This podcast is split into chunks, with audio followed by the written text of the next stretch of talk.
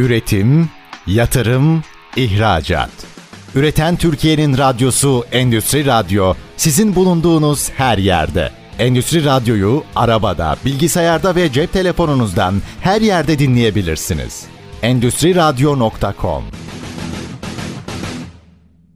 Salih Keskin ve Meral Dal Keskin'in hazırlayıp sunduğu Ya Olsaydı programı başlıyor.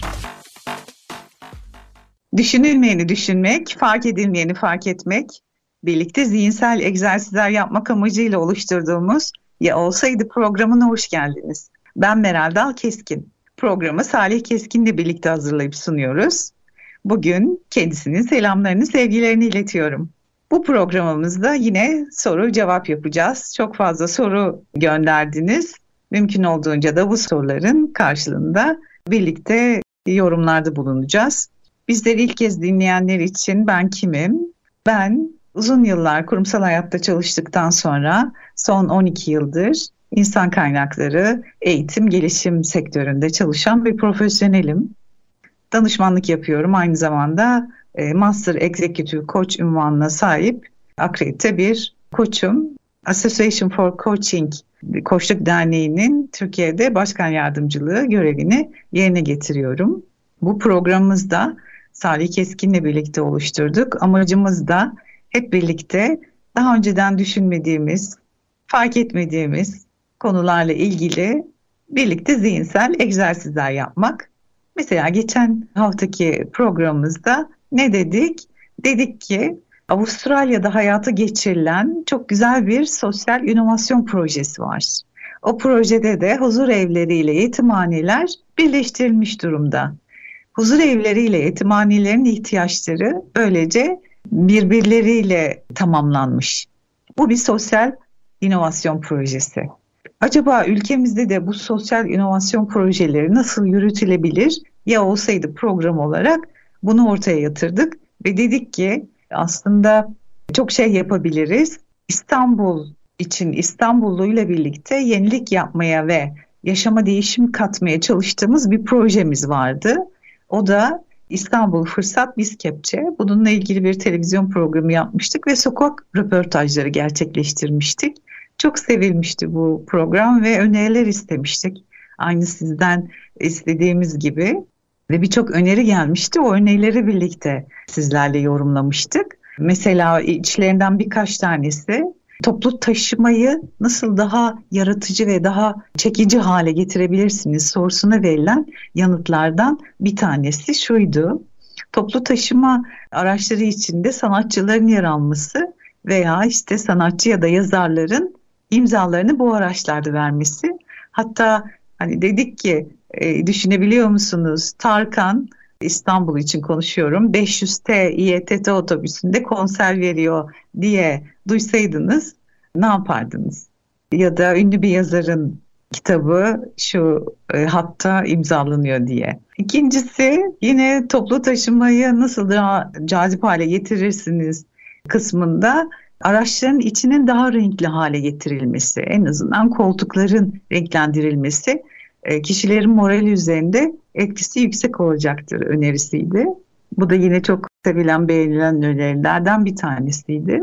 Ve tabii ki araç içindeki ekranların eğitici ve bilgilendirici olması, daha animasyonlara imkan tanıması, şoförlerin, sürücülerin daha duyarlı yaklaşması, belki ayın sürücüsü şeklindeki uygulamaların yaklaşılması gibi birçok konuyu sizlerle konuştuk. Önümüzdeki haftalarda da istiyoruz ki yine yapılan sosyal inovasyonların örneklerini sizinle paylaşalım. O yüzden de tüm belediyelerden de bekliyoruz. Vatandaşla birlikte yapmış oldukları sosyal inovasyonları bizlerle paylaşmalarını bize sosyal medya üzerinden ve aynı zamanda Endüstri Radyo'nun sosyal medyalarından ulaşabilirsiniz. Ya olsaydı programında. Bugün ne yapacağız? Soru cevap yapacağız. Belirli dönemlerde soru cevapları biriktiriyoruz. Soruları biriktiriyoruz. Sizlerden gelen karışık ilerleyelim istedik. Yeni bir yıl, yeni bir dönem. Umarım siz de belki bu sorulardan kendi hayatınıza linkler kurabilirsiniz. Evet ilk sorumuz geliyor. Bu soruyu aynı zamanda ben geçenlerde Kültür Üniversitesi'nde bir derse davet edildim konuk hoca olarak. Orada bana sordular. Yine çok geliyor sizlerden de. Yöneticim mükemmelliyetçi ise ne yapabilirim? Evet, zor bir konu. Ee, gerçekten öncelikle çok mükemmelliyetçi bir yöneticiniz varsa kolay gelsin. Ee, bunun için e, bu mükemmel bir yöneticiyle çalışmanın zorluklarını gerçekten çok iyi anlıyorum. Ben de bu tür yöneticilerle çok çalıştım. Bu tür yöneticilerin beklentisi oldukça yüksek oluyor. Ve aslında sürekli olarak da bizi çalışmaya teşvik eden bir yanları oluyor. Tabii bu durum zaman zaman ne yaratıyor? Stres yaratıyor ve çok yorucu oluyor değil mi? Ancak bir yandan da gelin farklı bakalım olaya. Mükemmelliyetçi bir yöneticinin de acaba yararları olabilir mi? Ve onların liderliğinde çalışmak size kendinize geliştirme fırsatı sunabilir mi? Bir de bu açıdan bakmanızı isteyeceğim. Ve tabii ki küçük önerilerim var. Ee, bu önerileri de deneyebilirsiniz. Denedikten sonra da paylaşabilirsiniz bizlerle sonuçlarını. İlk önce gelin öneri bir, yöneticinizin beklentilerini anlamaya çalışın. Acaba bu mükemmelliği arayan mükemmel yöneticimiz ne bekliyor? Ve yapabiliyorsanız onlarla açık ve dürüst bir şekilde konuşmaya çalışın. Beklentilerini anlamaya çalışın. Ancak tabii ki bunu dikkatle yapın. İkinci önerim iletişim kurmaya çalışın. Mükemmelliyetçi bir yönetici sürekli olarak değişen ihtiyaçlara sahiptir. Ve sizden ilk önce vermiş olduğu talimatı değiştirir ama değiştirdiğini bile unutabilir.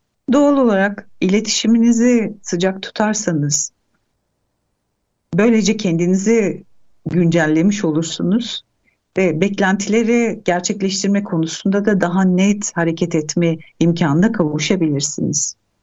Diğeri mükemmel yöneticilerin çalışanların fikirlerini dinlemek konusunda çok açık olmadıklarını gözlemliyoruz. Onlara bu anlamda belki alternatif önerilerle bunu kırmaya çalışabilirsiniz. Alternatif öneriler oluşturarak işlerin nasıl daha iyi yapılabileceği gösterebilirsiniz. Hatta size şunu da söyleyebilirim. Eğer bu öneriyi belirtebiliyorsanız, ortaya koyabiliyorsanız bu önerinize öneri isteyerek onları şaşırtabilir ve sürecin içine dahil edebilirsiniz. Bu anlattığım, son anlattığımda gerçekten ileri iletişim kısmına giriyor. Ama inanıyorum ki bunu başarabilirsiniz. Diğer bir önerim zaman yönetimi konusunda kendinizi güçlendirin. Neden? Çünkü mükemmel yöneticinin beklentileri yüksektir. Ve bunları yerine getirirken sizin belki ekstra çalışmanız, ekstra çözüm oluşturmanız, ekstra bir zamana ihtiyacınız olacaktır. Peki bu zamanı nereden bulacaksınız? Doğal olarak daha iyi zaman yönetimi, daha etkili bir öncelik yönetimi yapmayı öğrenmeniz gerekir. Diğer önerim kendinize ait de bir dengeniz olsun. Neden? Çünkü mükemmelliyetçi bir yöneticinin beklentilerini yerine getirirken kendinizi tüketebilirsiniz. Bunu da istemeyiz değil mi? Bu nedenle de kendinize ait ait bir zamanınız olmalı. Kendinize ara vermelisiniz zaman zaman ve bir denge yaratmak durumundasınız. Eğer bunu yaratamazsanız kısa sürede tükeneceksiniz ve ıı, bu çalıştığınız yöneticiyi daha da agresif hale getirebilir. Ve son önerim olumlu olan şeyleri bulmaya çalışın. Çünkü madalyonun her zaman iki yüzü vardır size zorluk yaratabilir ancak bunun karşılığında muhakkak bir şey öğreniyorsunuzdur. Bir yanınız gelişiyordur. Kaslarınız güçleniyordur. Acaba hangi kaslarınız güçleniyor? Ben de dedim ya böyle mükemmelliyetçi, zorlayıcı yöneticilerle çok çalıştım. Mesela benim bana fayda sağlayan yöneticilerden bir tanesinden disiplinli çalışmanın ne kadar sonuca iyi bir şekilde etki ettiğini öğrendim. Başarı konusunda disiplinin e, yardımcı bir faktör oluştuğunu öğrendim. Ama her zaman söylüyorum, sert olmakla net olmak arasında çok ince bir çizgi var. Sert olmak zorunda değiliz net olmaya çalışırken. Sert olmadan da net olabiliriz. Evet, umarım mükemmelliyetçi yöneticilerle çalışanlar açısından faydası olacaktır. Belki bizi dinleyen yöneticiler siz de mükemmelliyetçisinizdir ve farkına varmadan çalışanlarınıza baskı uyguluyor olabilirsiniz. Siz baskı demiyorsunuzdur ama karşı taraf bunu baskı olarak algılıyor olabilir ve karşınızdaki çalışanınız tükenmiş olabilir. Onun tükenmesine sizin bu mükemmelliyetçi yanınız neden oluyor olabilir. Siz de kendinizi geliştirmek istiyorsanız tabii ki size de tavsiyelerimiz, yorumlarımız var. Bu arada ne yapabilirsiniz? Bir kendinize bakabilirsiniz, fark edebilirsiniz. Aynı zamanda belki profesyonel anlamda da bir destek alabilirsiniz. Bu koç olabilir, mentor olabilir, bir danışman olabilir. Evet, bakıyorum diğer sorulara. Şimdi benim koç tarafım ve mentor tarafım olduğunu bilenlerden gelen sorulardan bir tanesi koçluk ve mentörlük arasındaki fark nedir? Evet, koçluk ve mentörlük aslında iki kişi arasında güçlü bir ilişkiyi içerir ve hani destek ve danışmanlık sürecini içeren iki farklı profesyonel rol. Ancak koçluk ve mentörlük arasında bazı farklılıklar var. Belki bu farklılıkları ortaya koyarak ilerleyebiliriz. Nedir? Bunlardan bir tanesi ilişki, ilişki tarzı. Koçluk ilişkisi daha hedef odaklı ve hedef gerçekleştiğinde biten daha orta ve kısa vadeli bir ilişki olarak tanımlayabiliriz ama mentörlük ilişkisi daha uzun süreli bir ilişki ve genelde mentörlük alan kişiye de menti deniyor. Mentinin ağırlıklı kariyerine yardımcı olmayı amaçlayan bir yanı var. Orada koşuk alana da koçi deniyor. Başka ne farklılıkları var? Hedefler farklı diyebiliriz.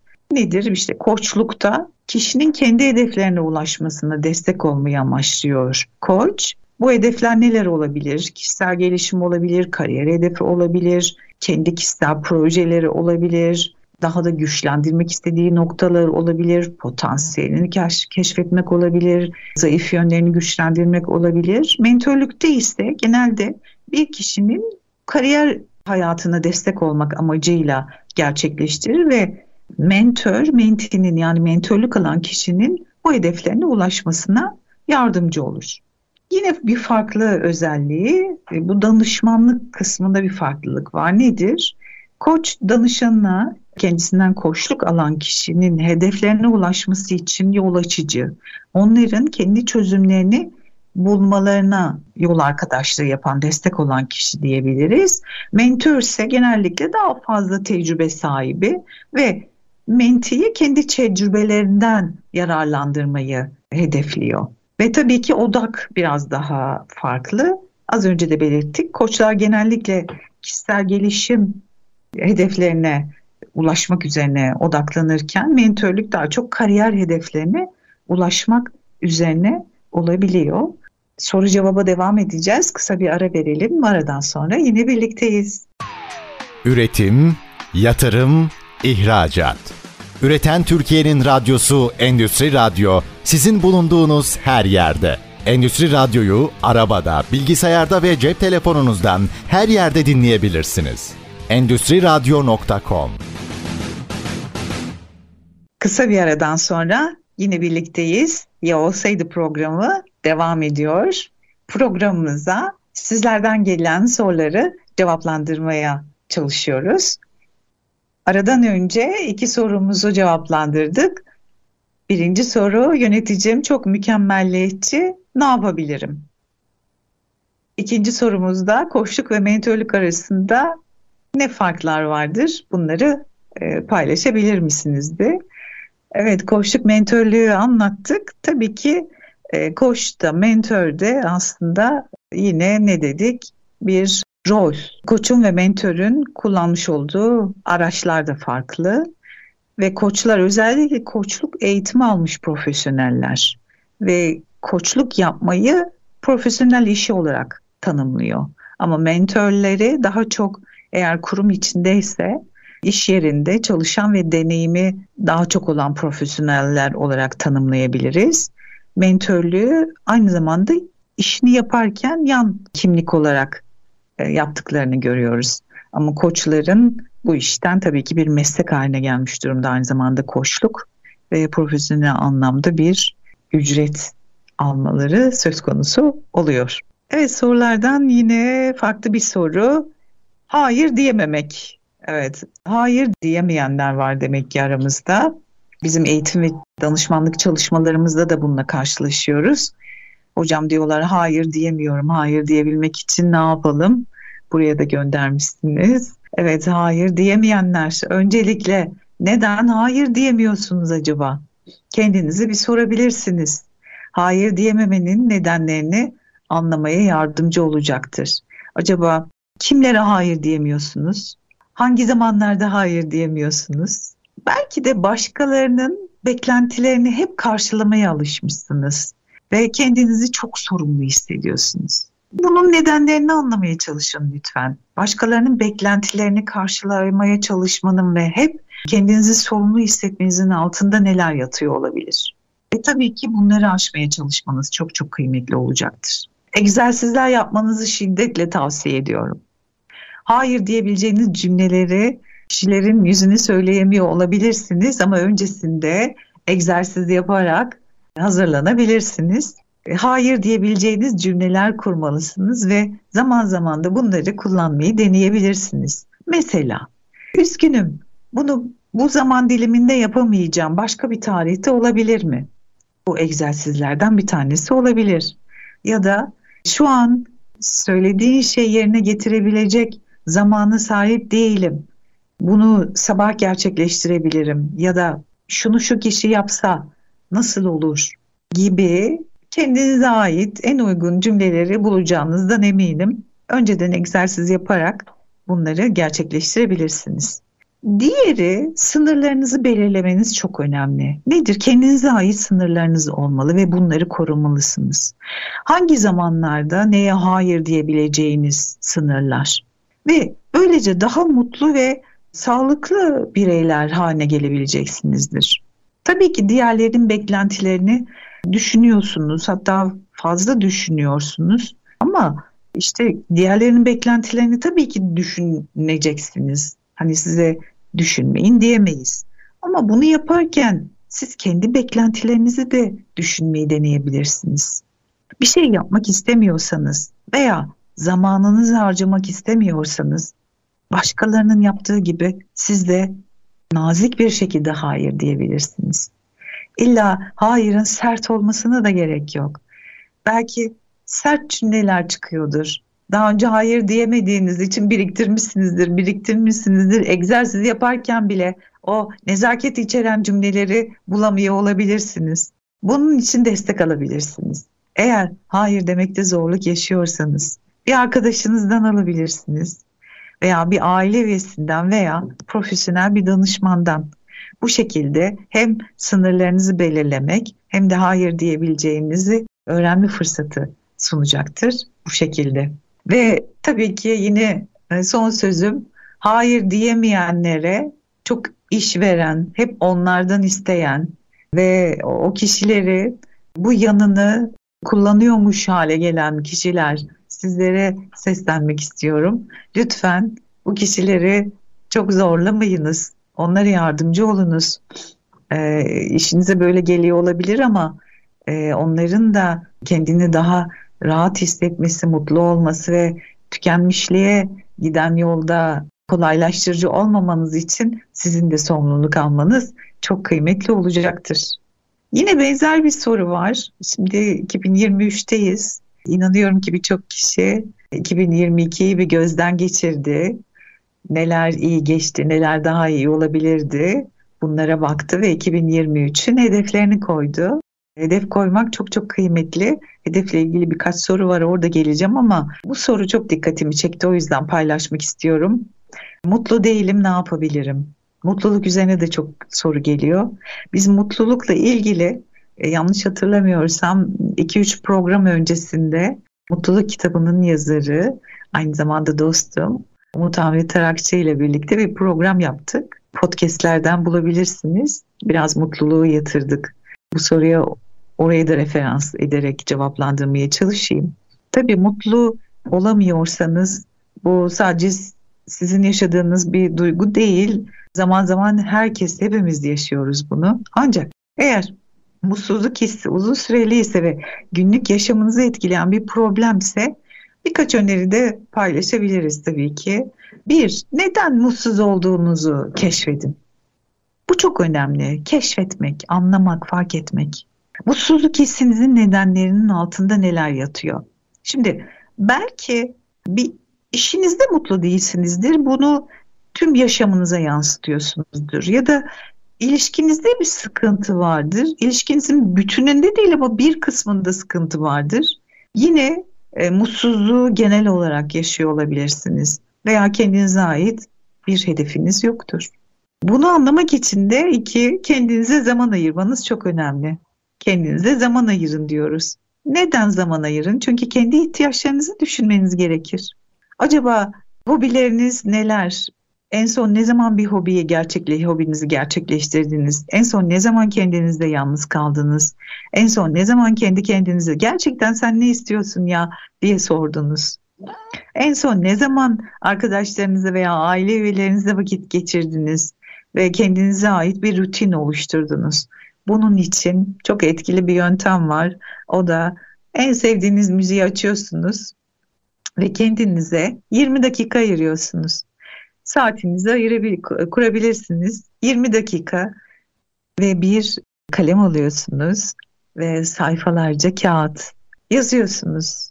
Yazmayı sevip sevmemeniz burada hiç önemli değil. Denemenizi tavsiye ederim. Ve neden mutsuz değilim diye başlayın. Kendi kendinize cevap vereceksinizdir. 20 dakika bittiğinde bitirin. Bir kendinize yine ara verin ve ertesi gün yazdıklarınızı okuyun. Bakalım sizden size ne söylemeye çalışıyorsunuz. Üçüncüsü sağlıklı bir yaşam tarzı çok önemli mutlulukla alakalı. Burada da sağlıklı bir beslenme düzeni, düzenli egzersiz mutluluğunuzu arttırmaya yardımcı olabilir diyoruz. Neden? Çünkü mutluluğun hormonlarla da çok alakası olduğu bilim insanları tarafından ispatlanmış durumda. Uyku düzeniniz, bu arada tabii ki stresi azaltmaya çalışmanız, stres yönetimi üzerine çalışmanız çok çok kıymetli. Mesela orada da yine 20 dakikalık bir egzersiz sonucunda serotonin hormonu salgılandığını biliyoruz. En az 20 dakika bir yürüyüş olabilir bu, bir egzersiz çalışması olabilir. Çok çok kıymetli, çok önemli. Yediklerinizin de içeriği çok önemli mutluluk hormonu salgılatan yiyecekleri belki tercih edebilirsiniz. Bir küçük dilim çikolata, muz, çilek gibi yiyeceklerinde yine mutluluk hormonu salgılattığı ortaya çıkmış. İletişim kurmak çok çok önemli. Dördüncü önerimiz bu olacak. Mutsuz hissettiğiniz zamanlarda lütfen arkadaşlarınız veya aile üyelerinizden birileriyle iletişim kurunuz. Onlardan destek alınız, düşüncelerinizi paylaşınız veya daha da ileri noktada bir mutlu olmama durumunuz varsa profesyonel bir danışmandan veya tabii ki e, bir psikologdan destek almanız da çok kıymetli. Çünkü artık herkesin hemen hemen bir koçu var, bir psikoloğu var, bir bu anlamda danışmanı var. Tabii ki dostlukları devam ettirmek ne kadar önemli, arkadaşlıkları devam ettirmek ne kadar önemli. Ancak o kadar yoğun bir şekilde çalışıyoruz. O kadar gündemimiz yoğun ki belki arkadaşlarımıza, dostlarımıza, aile üyelerimize yeterince zaman ayıramadığımız için bu mutsuzluk zamanlarında da onlarla birlikte olmak istemiyoruz. Onları yormak istemiyoruz belki ama tabii ki bu bir seçim. Yine de böyle zamanlarda güzel ilaç oluyor kendileri. Aynı şekilde siz de belki arkadaşlarınızı, dostlarınızı arayarak mutlu olmayanlara da yardımcı olma fırsatı yakalayabilirsiniz. Ve en önemlisi de hedefler. Hedef olması. Eğer çok mutsuzsanız lütfen hedeflerinizi gözden geçiriniz. Kendinize ait hedefleriniz olmalı. Bu kişisel gelişim hedefi olabilir, kariyer hedefi olabilir. Belki de diyeceksiniz ki şimdi bana benim zaten kariyer hedefim gerçekleşmediği için kendimi mutlu hissetmiyorum. Nasıl bir hedef belirleyeceğim? Her zaman hedef belirlemek mümkündür.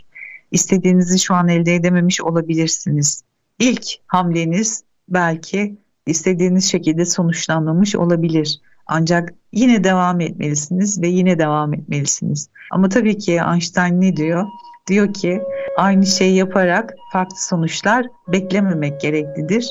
Aynı şeyi yaparak farklı sonuç bulamayacağımıza göre yöntemlerinizi değiştirmeniz de çok çok kıymetli olacak. Böylece kendinize ait hedefleriniz olursa daha mutlu ve kendinizi daha tatmin olmuş hissedebilirsiniz. Ve gülümseme egzersizleri de öneriyorum. Bu ne demek gülümseme egzersizi? Şimdi gülümsemek evrensel bir dil biliyorsunuz. Eğer size birisi gülümsediğinde otomatikman siz de gülümsersiniz. E şimdi zaten mutsuzuz, zaten çok iletişim kurmak istemiyoruz. E kim var çevremizde bizden başka? O zaman ne yapacağız? Alacağız aynayı elimize ya da geçeceğiz aynanın karşısına ve hiç canımız istemese bile lütfen gülümseyin.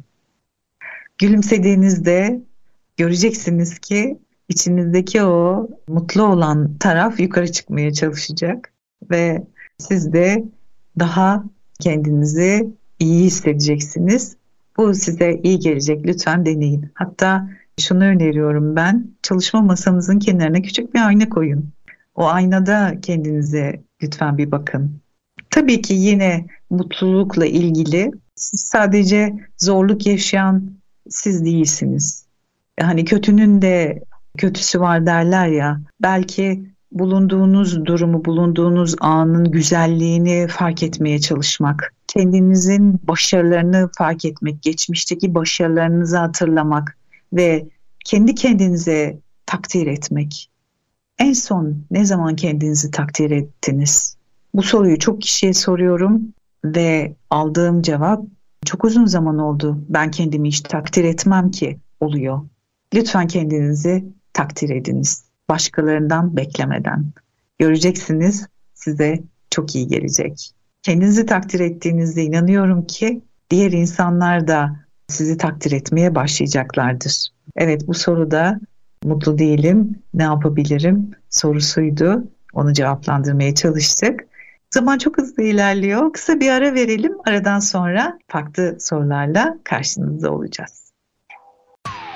Üretim, yatırım, ihracat. Üreten Türkiye'nin radyosu Endüstri Radyo sizin bulunduğunuz her yerde. Endüstri Radyo'yu arabada, bilgisayarda ve cep telefonunuzdan her yerde dinleyebilirsiniz. Endüstriradyo.com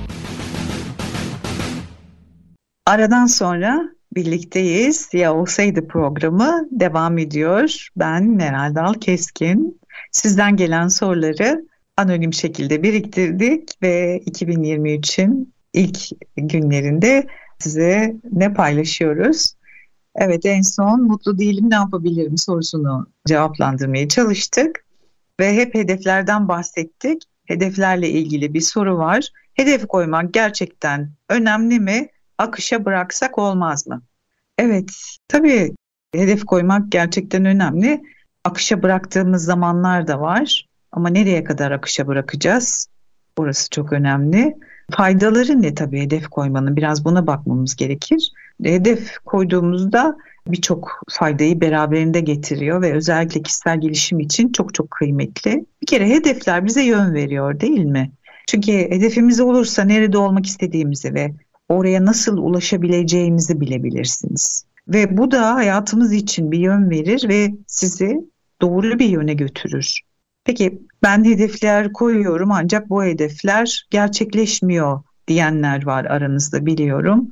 Bunun için de hedefleriniz ne kadar e, smart hedefler buna bakmak lazım. Yani ne kadar ölçülebilir, ne kadar gerçekçi, ne kadar sizi zorlayıcı, ne kadar verilere dayalı, zamanı belli. Şimdi hedefleri inceliyorum bireysel çalışmalarda.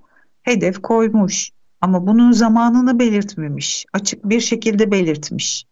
İşte ben şunu gerçekleştireceğim. Bir türlü gerçekleşmiyor. Niye? Ne zaman gerçekleştireceksin? Ne kadar süre içerisinde gerçekleştireceksin?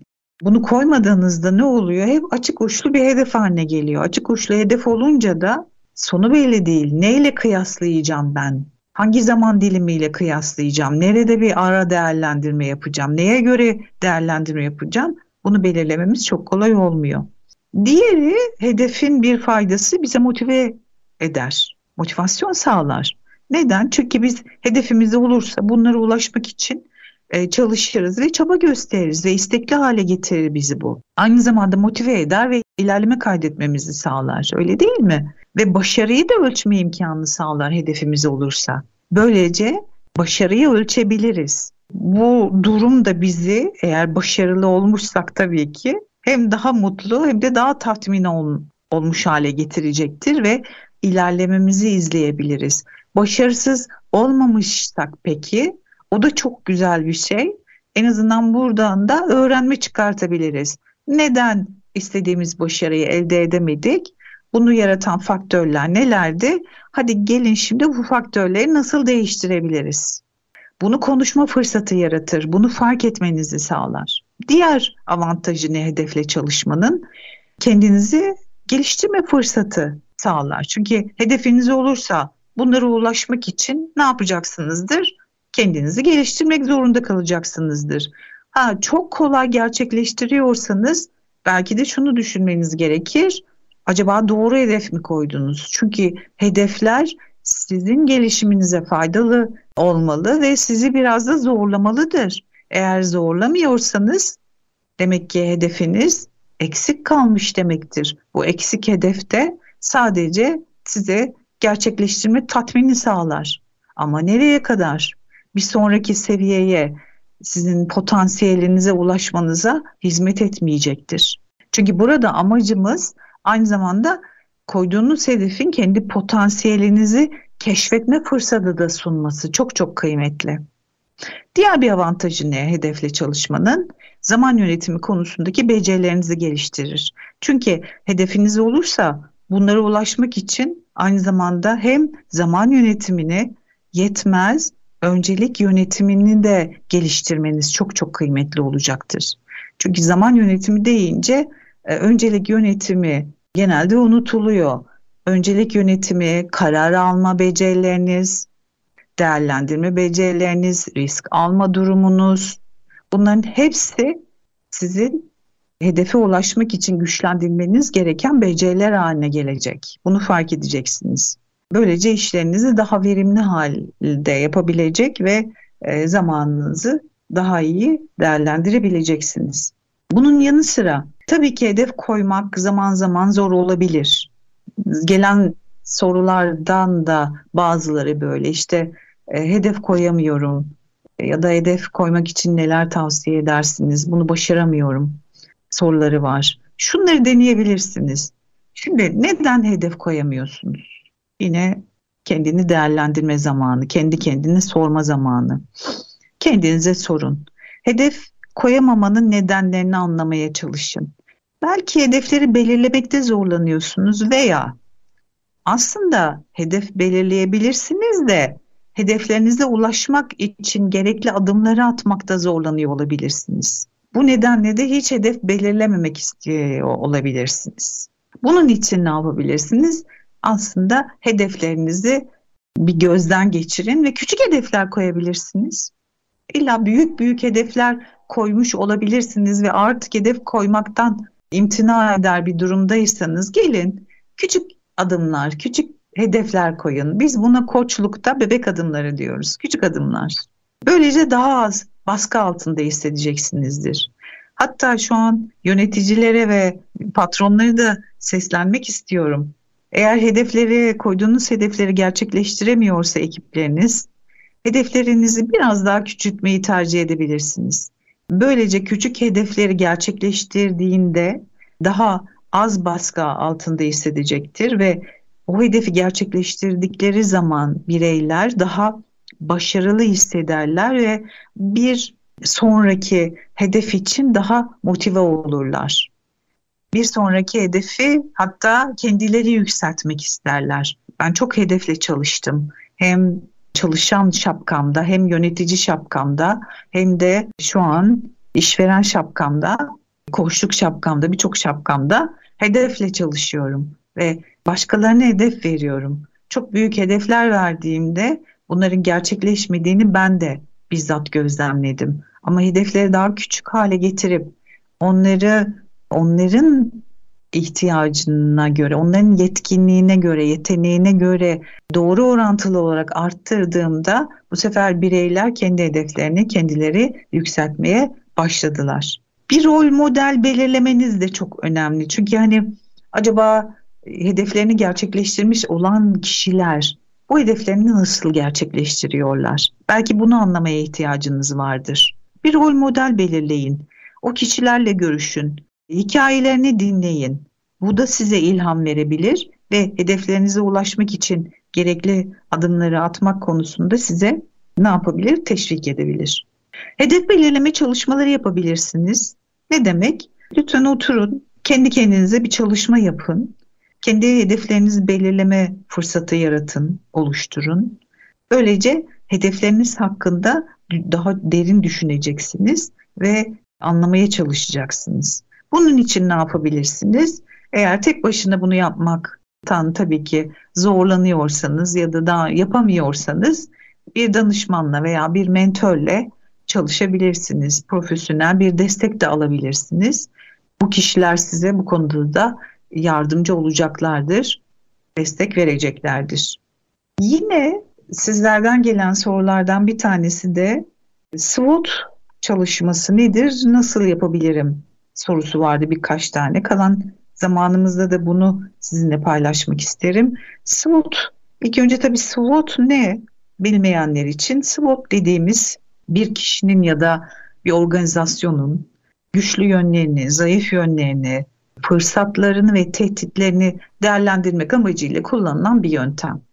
Yurt dışında çok kullanılıyor kurumlarda, iş yerlerinde, e, okullarda. Türkiye'de de son 5 yılda falan daha yoğun kullanılıyor. Yabancı kökenli şirketlerde çalışanlar e, yıllardır bu uygulamayı biliyorlar. Ne demek SWOT? İşte baş harfleri yabancı dilden gelmiş.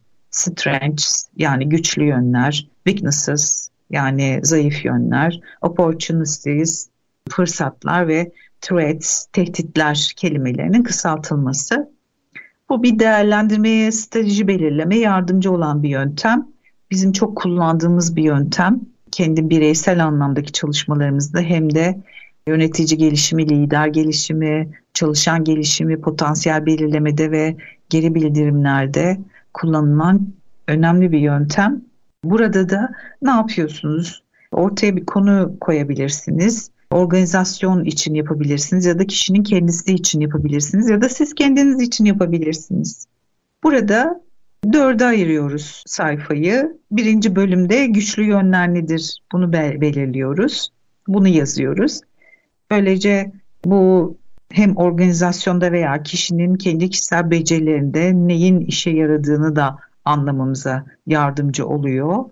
Diğer e, kutumuz gelişim alanı olarak tanımlıyoruz biz koçlar, danışmanlar ama hani zayıf yönleri olarak tanımlanıyor.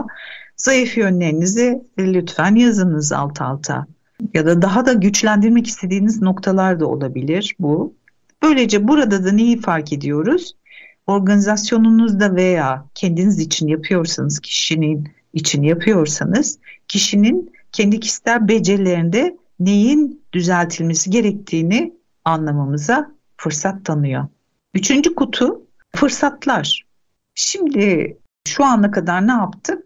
Kişinin ya da organizasyonun güçlü ve zayıf yönlerini belirledik. Burada da fırsatlar ve tehditler kısmında da aslında dış etkileri değerlendiriyor olacağız.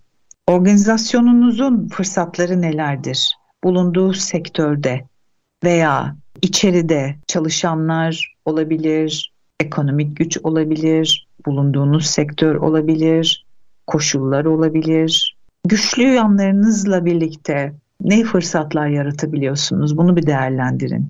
Burada neyi anlıyoruz? Neyin işe yarayacağını ve size neyin yardımcı olabileceğini çıkarmış olursunuz. Diğer kutumuz tehditler. Eğer organizasyon için yapıyorsak organizasyonunuzun karşılaşacağı tehditler nelerdir? Şu an ve gelecekte olabilir bu. Veya birey için yaşıyorsak sizin karşılaşabileceğiniz tehditler nelerdir? Ne ile ilgili? Hani en başta bir konu belirlemiştik. Yani baştan başlangıçta bu SWOT'u ne için yapıyorsunuz? Organizasyonumuzu değerlendirmek, satışları arttırmak veya içeride e, kültürü değiştirmek diye koyabiliriz ya da sırf değerlendirme yapmak için diyebiliriz veya kişisel anlamda kendimizi gözden geçirmek için olabilir veya uzman pozisyonundasınızdır, yönetici olmayı hedeflemişsinizdir. Yönetici olmayı hedefleyen X olarak bu SWOT'u yapabilirsiniz. Yönetici olmayı hedefleyen X olarak benim güçlü yanlarım nedir? Yönetici olmayı hedefleyen X olarak benim gelişim alanım nedir? Yönetici olmayı hedefleyen X olarak fırsatlarım nelerdir? iş yerinde ya da sektörde ve yönetici olmayı hedefleyen X kişisi olarak benim yaşayacağım tehditler nelerdir? Ne olarak iş yerinde ya da sektörde. Bu durumlar da bizim neyimizi fark etmemizi sağlar özellikle tehditler kısmında. Bize ne risk oluşturabilir ne zarar verebilir. Böylece SWOT matrisi oluşturacaksınız ve bu matris oluşturduktan sonra da hedeflerinizi belirleyebilir ve en başlangıçta koymuş olduğunuz hedefe ulaşmanız için harika bir analiz ve eylem adımları yaratma fırsatı yaratabilirsiniz. Evet güzel oldu. Hangi açıdan? Ne güzel oldu. SWOT'la da tamamladık. O zaman her kurum için bir SWOT çalışmasının ve her birey için SWOT çalışmasının ne kadar önemli olduğunu aktarma fırsatı bulduk. Çok teşekkür ediyoruz bizi sabırla dinlediğiniz için. Lütfen sorularınızı göndermeye devam ediniz. Güzel bir gün diliyorum haftaya. Yine farklı bir konuyla bir arada olmak dileğiyle. İyi günler.